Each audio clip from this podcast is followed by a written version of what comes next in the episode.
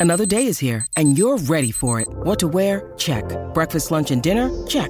Planning for what's next and how to save for it? That's where Bank of America can help. For your financial to-dos, Bank of America has experts ready to help get you closer to your goals. Get started at one of our local financial centers or 24-7 in our mobile banking app.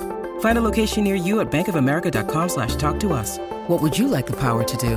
Mobile banking requires downloading the app and is only available for select devices. Message and data rates may apply. Bank of America and a member FDIC.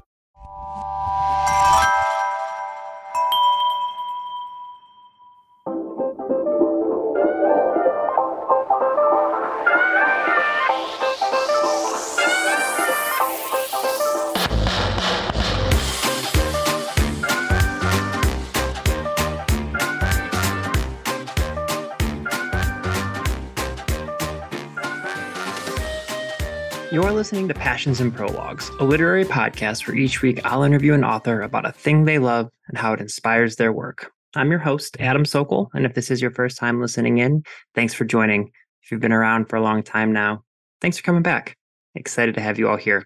Today's episode is a discussion I had with author Kerri Schlottman. She has a new book out called Tell Me One Thing, and it is this really depressing isn't the first word I would use, but it is a slightly depressing, extremely powerful portrait of two Americas. It takes a look at uh, examining power, privilege, and sacrifice. And it all came about because of one singular photograph that Kerri saw and was just struck by. And the thing that we talk about today is Kerri's lifelong interest in photojournalism. And that obviously you'll as you'll hear in the discussion is the impetus for her book.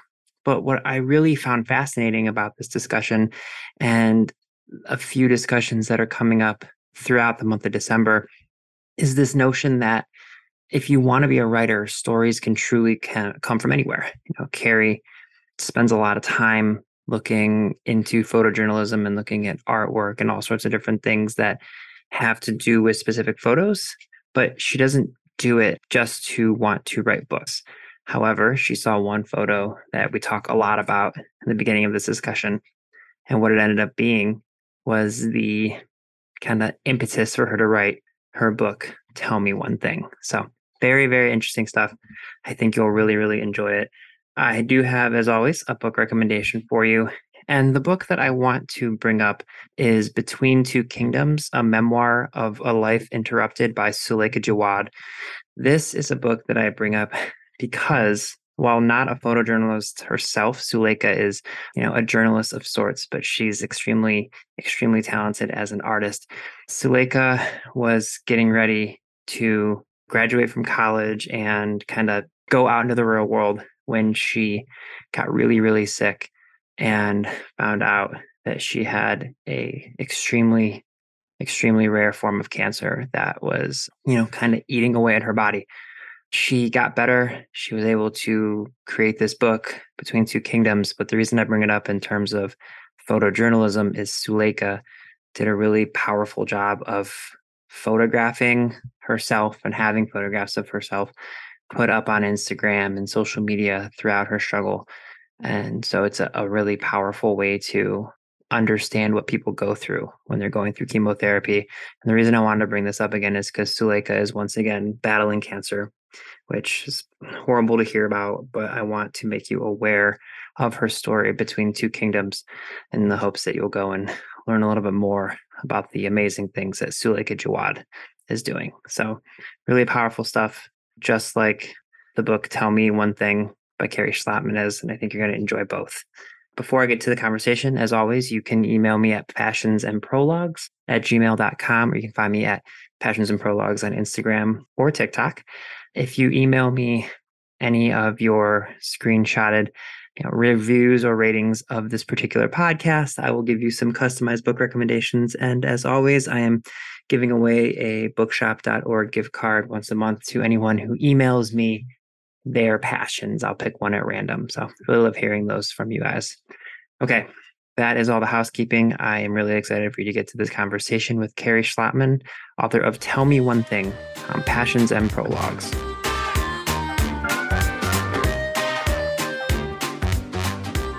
Okay, Kerri, what is the thing you are super passionate about that we're going to be discussing today?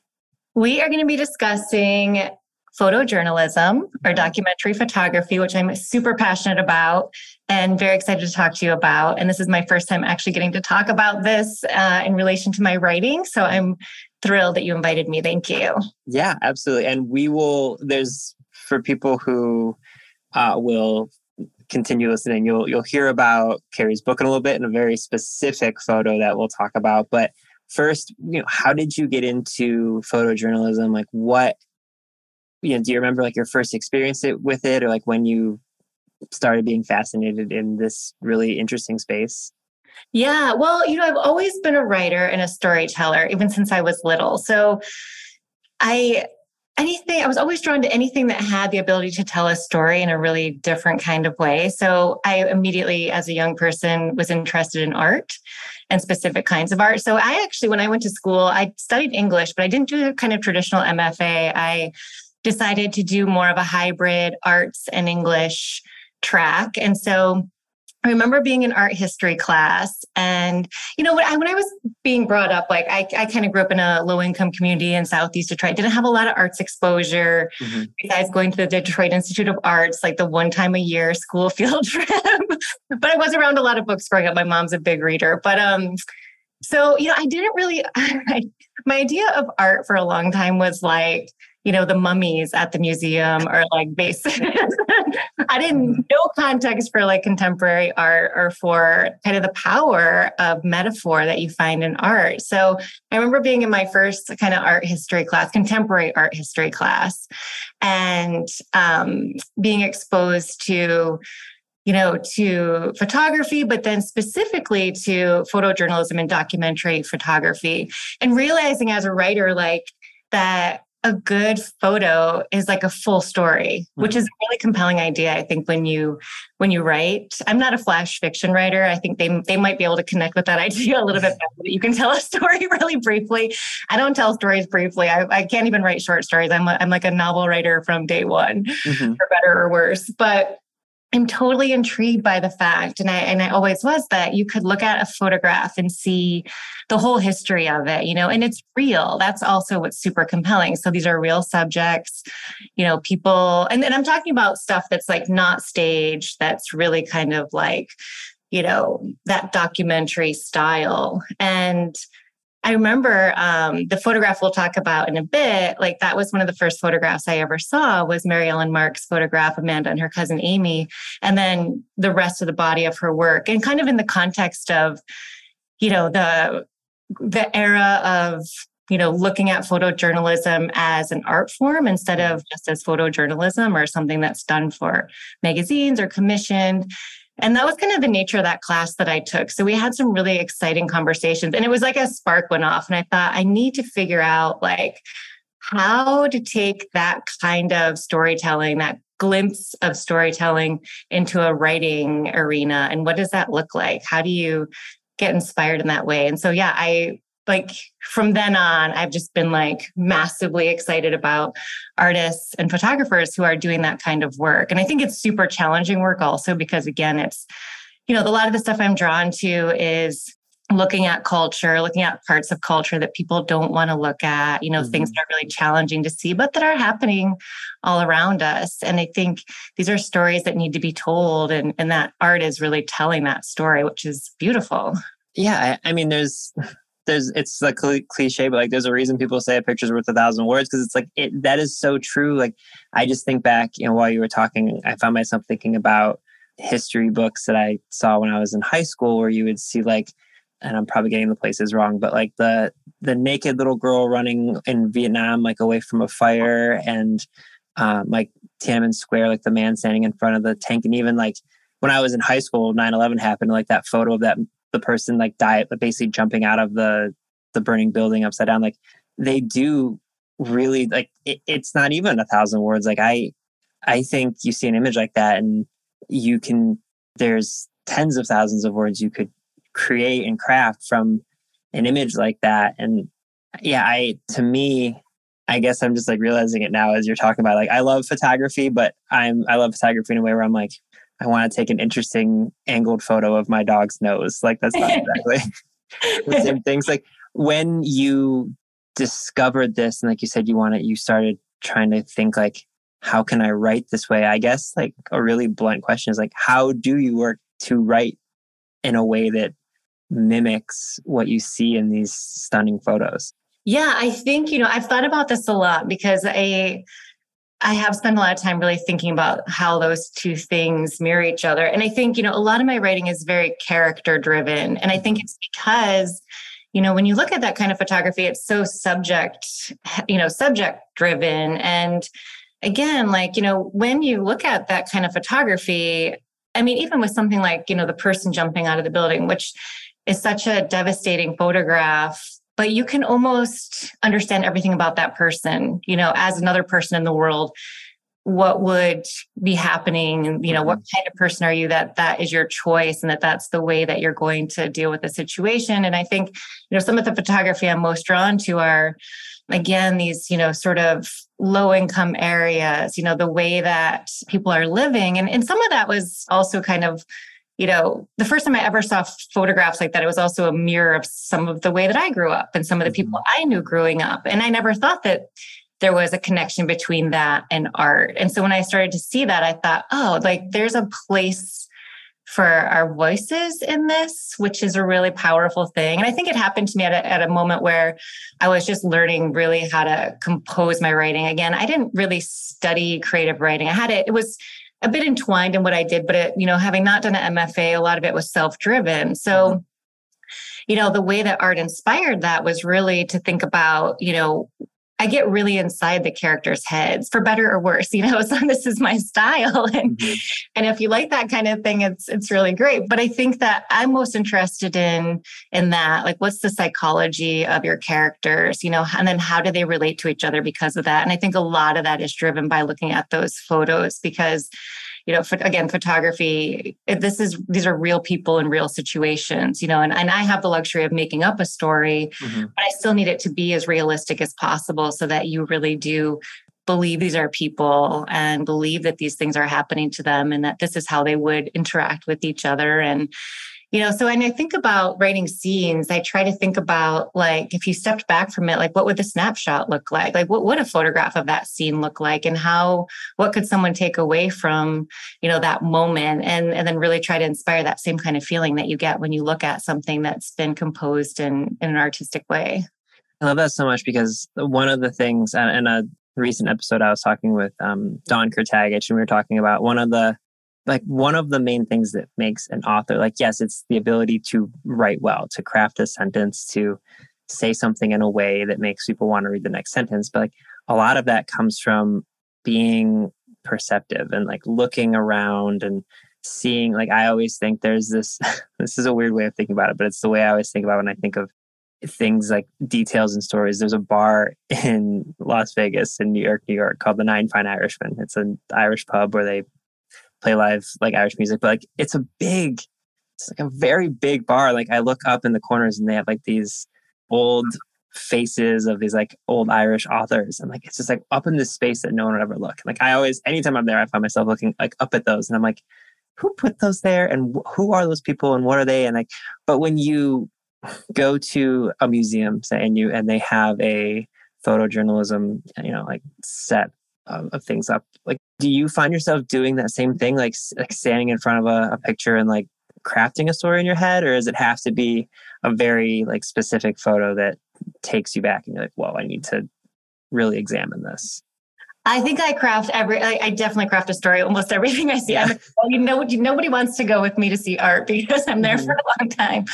But you know, I'm. It's compelling the idea too that like this is art, right? Like the idea that you're these photographs, and this is where I kind of struggle a little bit with it. Like a lot of that photography is very provocative, and again, these are real people in real situations, and they're they're consenting to have their photographs taken, which is an important part, but you know, that crossover from being something that might be more, you know, more sort of ethnographic in nature to something that's literally fine art that's in the MoMA collection now or so, you know, like that's a kind of crazy thing if you think about it, you know. Mm-hmm. And so yeah, I feel almost like obligated to spend time with that when I see it because I, I feel like I owe it to those the real people in those photographs. And I'm so curious about who they are, you know, what's going on, what were the circumstances of this. And I have a really, obviously, like most every author, I have a very active imagination.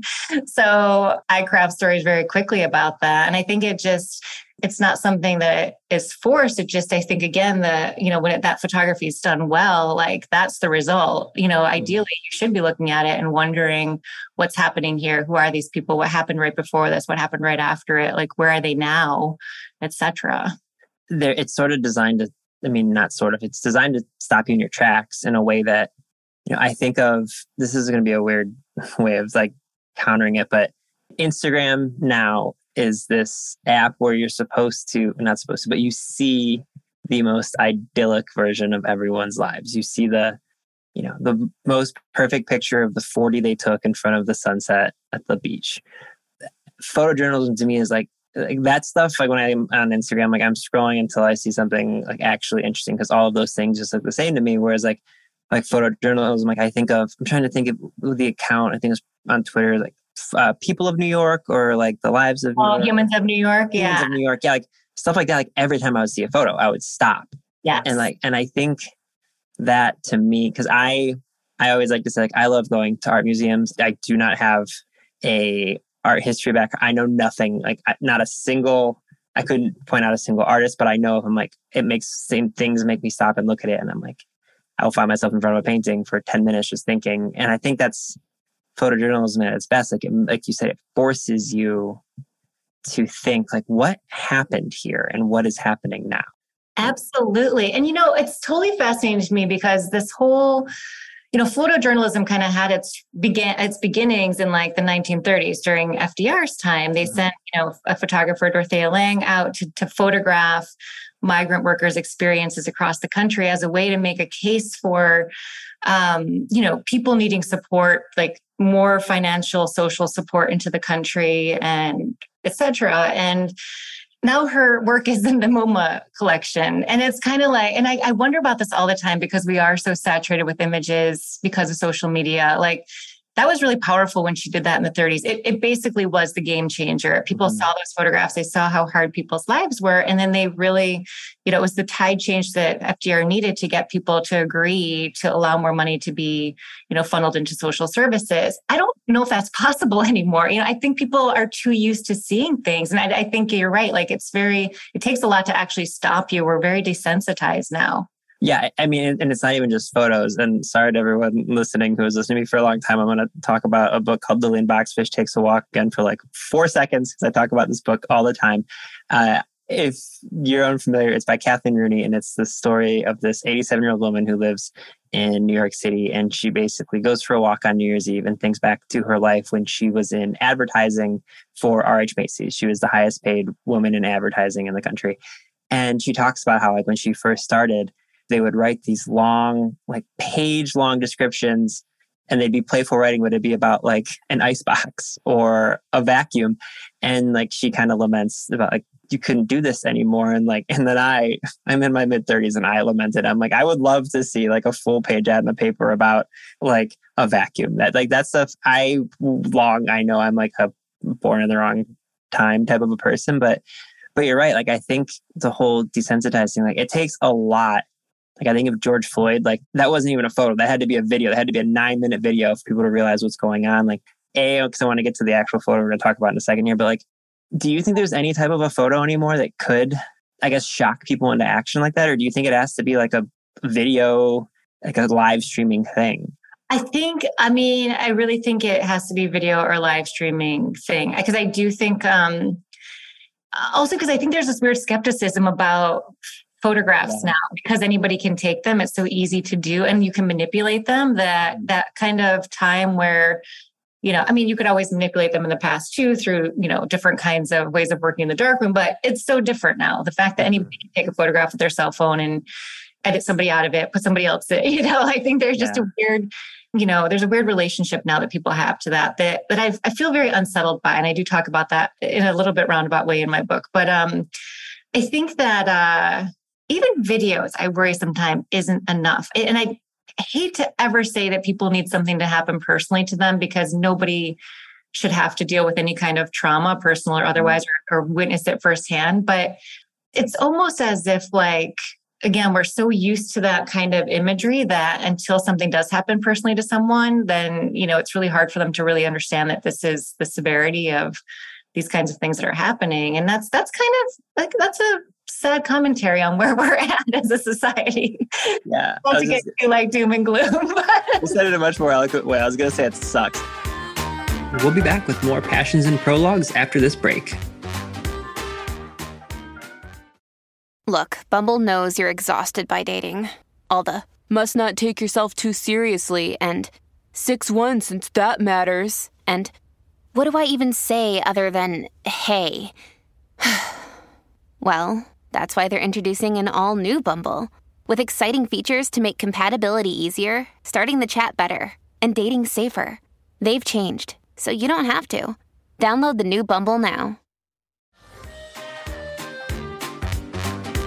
And now, back to Passions and Prologues.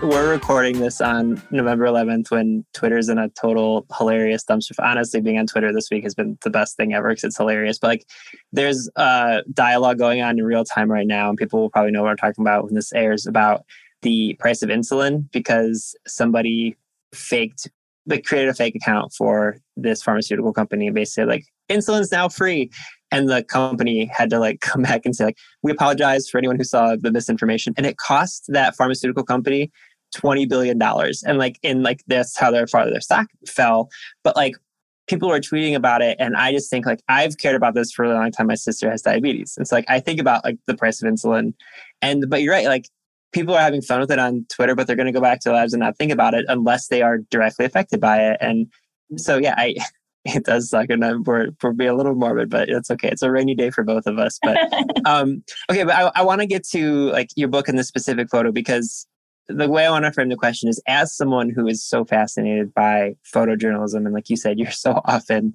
seeing a photo, whether it's in a museum or online or anything, and crafting stories out of it. Tell me about first this specific photo that kind of stopped you in your tracks, and then why you wanted to dedicate so much time to writing a novel about that photo. Yeah. So this photograph is by Mary Ellen Mark, who began doing photography in I think it was the early 70s. She had a very long career. In 1990, she took a photo called Amanda and her cousin Amy. And I first experienced this photo in grad school, and it's mega stopped me. It's mm-hmm. um it's a photograph. It's actually pretty simple in composition. It's um, two girls in a kiddie pool. They're young. I think they're, I think at the time Amanda was 10 and her cousin Amy was around the same age. Her Amy is sitting um, down in the kiddie pool and Amanda is standing up and she's smoking a cigarette and she's got, you know, like makeup on, fake mm-hmm. nails. And it's obviously in a kind of rural setting and it's not staged. So, you know, it's immediately just catches your attention.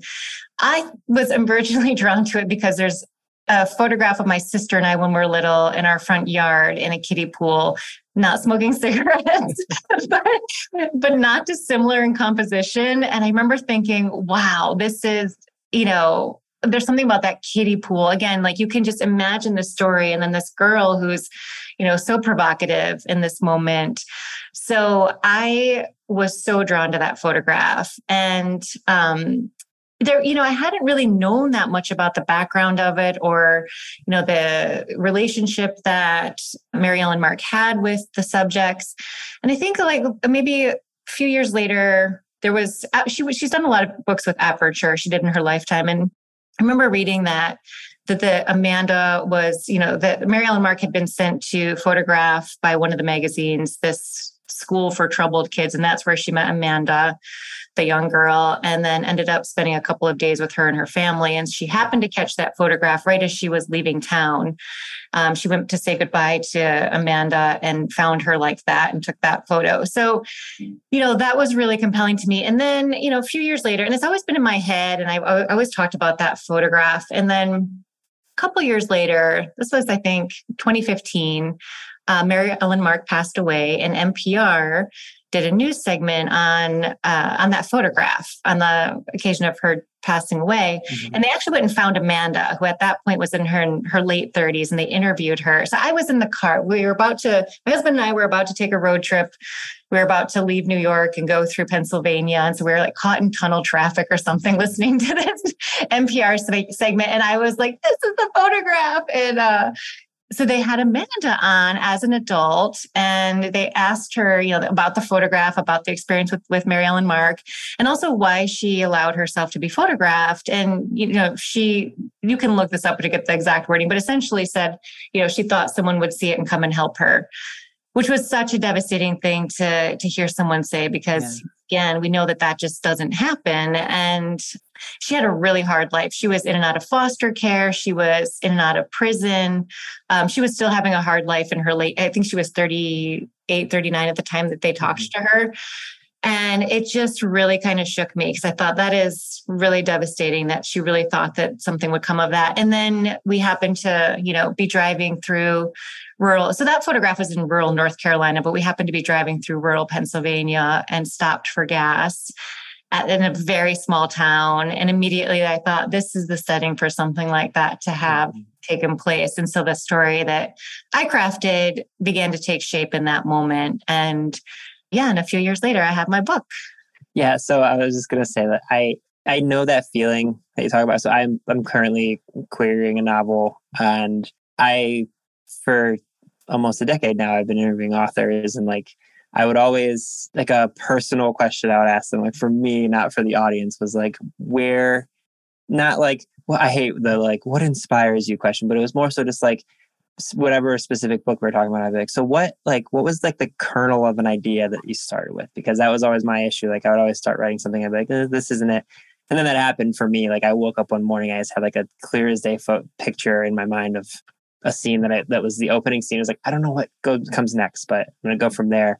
And so, hearing you talk about this photo, like, it sounds like instantly you knew, like, not only seeing the photo, but then hearing the story behind it that you had that like not even kernel like i would say like a whole you know like a whole bo- a bag of popcorn worth of like ideas here but so i so tell our audience a little bit about the book and then like how i'm curious like how closely you wanted to have the story be to real life and how you kind of decided where to pull and push those aspects of the story yeah so i so i should also say i spent I've spent most of my career working with artists, so um, that's that's been my primary job, in addition to writing books. But so I've had a lot of exposure to artists directly, and I always knew also that I wanted to write.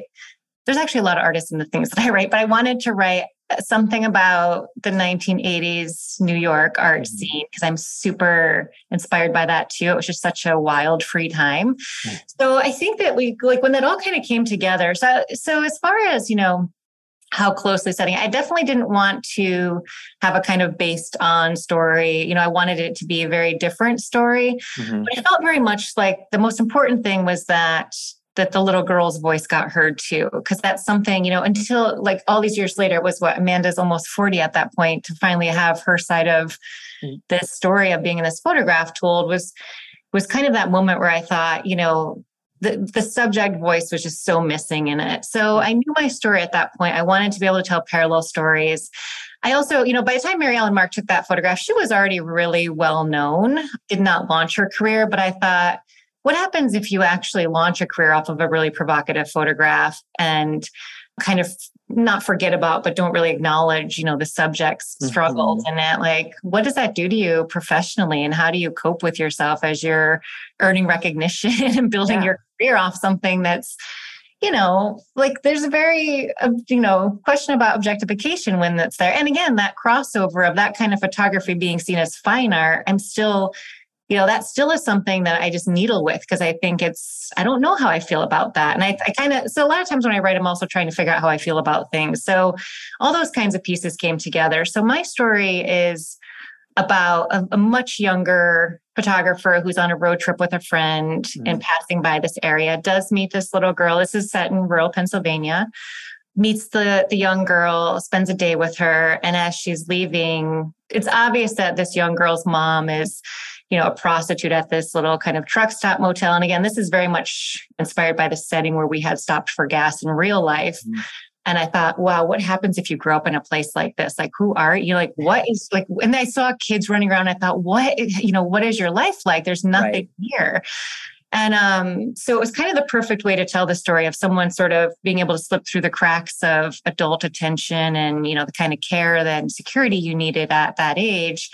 And then, you know, this photographer kind of comes along and catches this photograph of a young girl, and she's sitting on the lap of one of the truckers outside of a motel. And so there's a this, you know, allusion to what's actually going on in the motel when the truckers come into town. And, you know, she's raised by this single mom who's having a lot of issues and who has kind of a problematic boyfriend. And so there's a lot of, you know, kind of, again, inspired by a lot of the troubles that Amanda herself went through, but in a very different setting. And then the young photographer, you know, who comes back to New York City and who's trying to get the gallery, trying to do all the things you have to do when you're just out of school and you're really, yeah.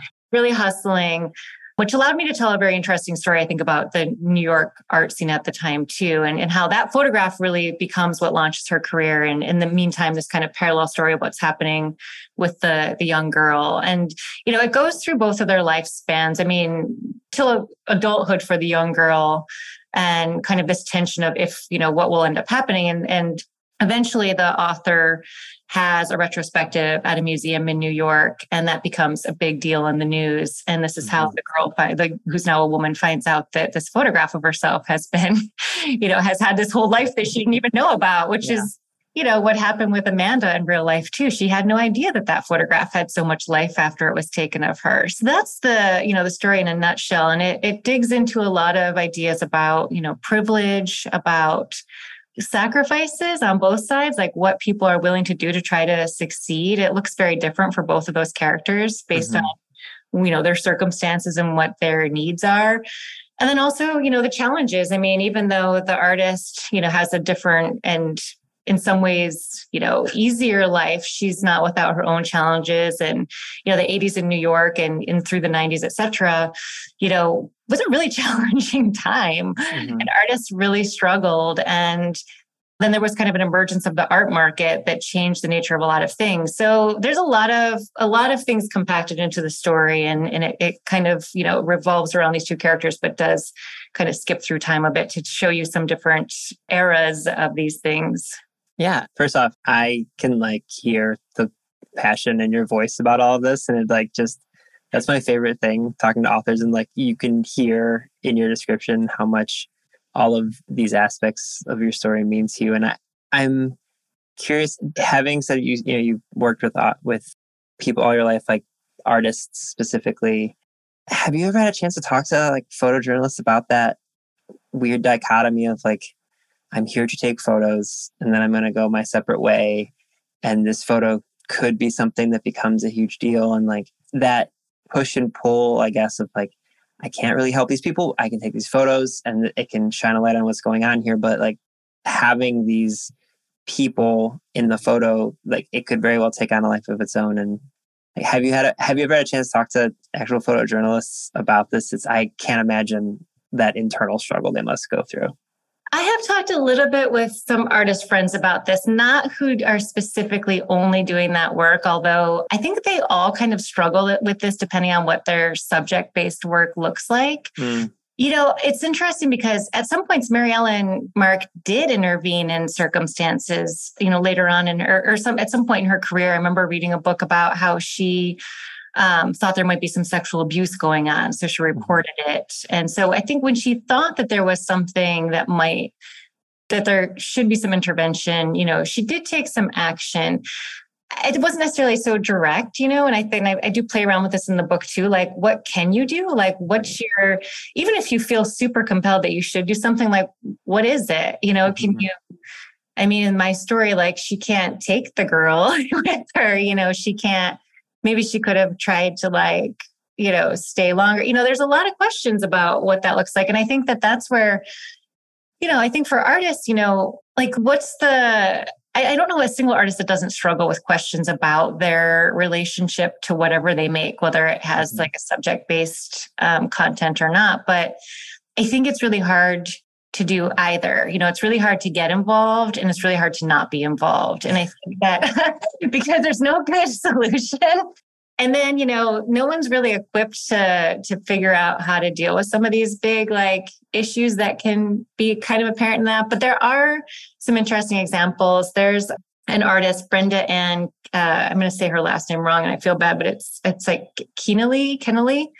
Mm-hmm. She did a really fascinating project called Upstate Girls. She's from, I think she's from Albany, New York, and she stayed in Troy for a long time and photographed people in that era or in that area after like it just had become like disenfranchised basically like all the business had moved out and people were really struggling there it's such a compelling project and she spent like i mean she lived there with them and like you know would mentor the girls and would do you know would really do a lot as far mm-hmm. as trying to intervene in these soft ways like role model ways or you know and, and i think that was because she was from a community very similar to it so it felt more natural. I think it was probably harder for someone like mary ellen mark who was not from that kind of background. She even she said that you know she felt like she could relate to the girls like to amanda and the other girls in the troubled girls school because she had been like a precocious kid and i was like that's not necessarily the same, the same thing but I think there's other artists who, you know, if they are documenting like culture that they're from, I think that they mm-hmm. feel more comfortable maybe you know having a little bit of a more intervention interventive role you know mm-hmm. in that with their subjects than someone who's sent on assignment from a magazine for instance to take photographs okay so as someone who is so interested in this field do you now like ever find yourself wanting to take photographs of just the, I guess, do you do any photography? Again, I mentioned my my photography is close up photos of my dog, but do you do anything like that personally? I don't. I feel like because I write about, you know, it's interesting because I, I love photography. I don't know if I would take good photographs. I take a lot of photographs of my dog too. Yeah. Nobody really wants to see them. I try to show people and they're like, that's great. Like, we don't need to see more of your dog. I feel like, you know, you know what you're good at and you know what mm. you're not mm. good at. And I, I, think I'm good at writing about that. I think I'm yeah. good at understanding what might be happening in the settings and scenes that we see in that kind of photography and being able to relate to how it feels to be in a circumstance that a lot of these people find themselves in. Mm-hmm. Um, but I'm more naturally drawn to like wanting to write that out versus and play around with words with that, like try to figure out like what are the other scenes, you know, like we only get certain um, moments, you know, in these series. So like, again, what's before and after, and what's 10 years from now look like in this setting?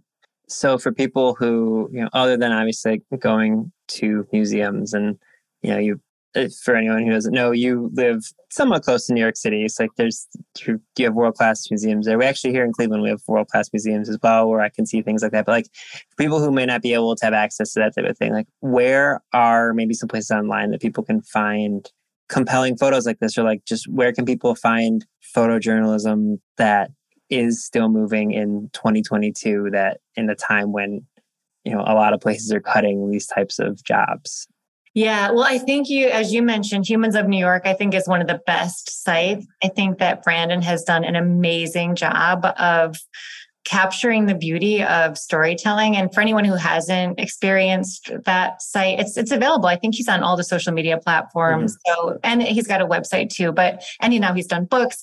But you know he goes out and meets people and talks to them and takes a photograph. So the the photography part is a little bit different because it's kind of just like um, capturing you know who the the subject is but then in their words they talk about their circumstances it's kind of an amazing combination of both of the forms of storytelling as far as sites you know i don't know because i usually go you know even to see it in real life it can be challenging because i'm really interested in who's doing that work now mm-hmm.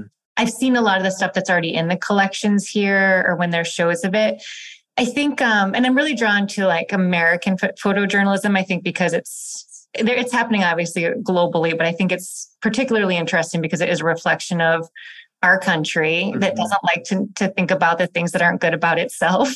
and, um, and so I think it's really important to see. And, you know, Brenda Ann Kenneally, who I mentioned, who did Upstate Girls, that's a really recent project. I think she started that in 2017. You know, there's been other projects too that are similar. But I think, you know, interestingly, if you're a New Yorker reader, the New Yorker actually does a really good job at profiling these series-based projects when they're happening. They've they've done a couple of profiles now on artists who are doing this work.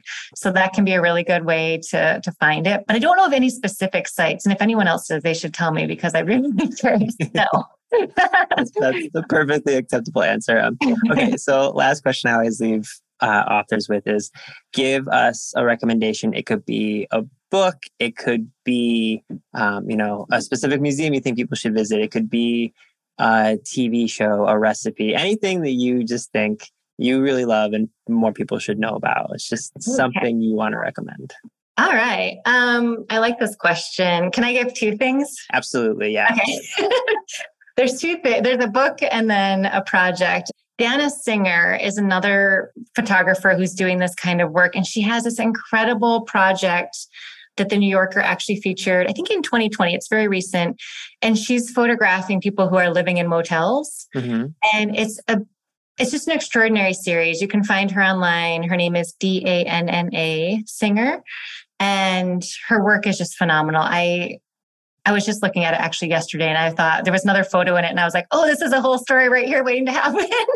the other thing is I love this book Abundance by Jacob Gwanz and I don't know if you've read it, but he I think it came out during the pandemic unfortunately, but he published with Graywolf and it was his debut and he writes and I think maybe because I'm in the Danna Singer phase right now, he also he his story is about a father and a son who are um, having a very challenging economic time and they're living somewhat homeless and then also living kind of in a motel situation. And, and, i think those those two things together right now i've just been thinking about them a lot the past few weeks. That book abundance is so good. And jakob tells this story. It's very heartbreaking but it his if if you love like to torture yourself with really challenging uh-huh. stories like I do.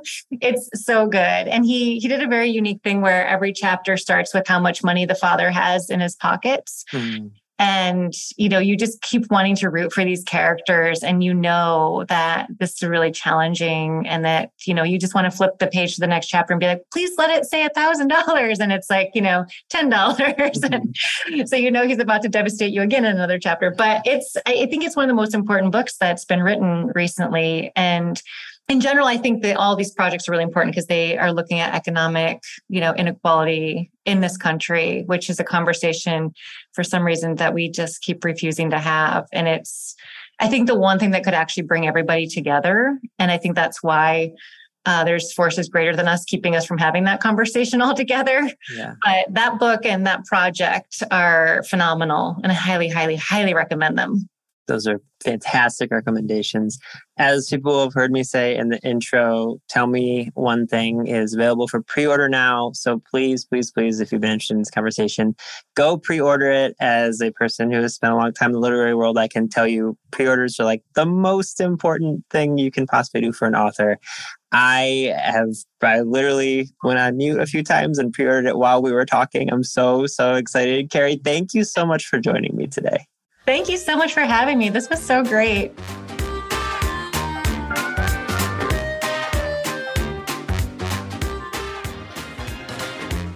Passions and Prologues is proud to be an evergreen podcast and was created by Adam Sokol. It was produced by Adam Sokol and Sean Rule Hoffman. And if you are interested in this podcast and any other evergreen podcast, you can go to evergreenpodcast.com to discover all the different stories we have to tell.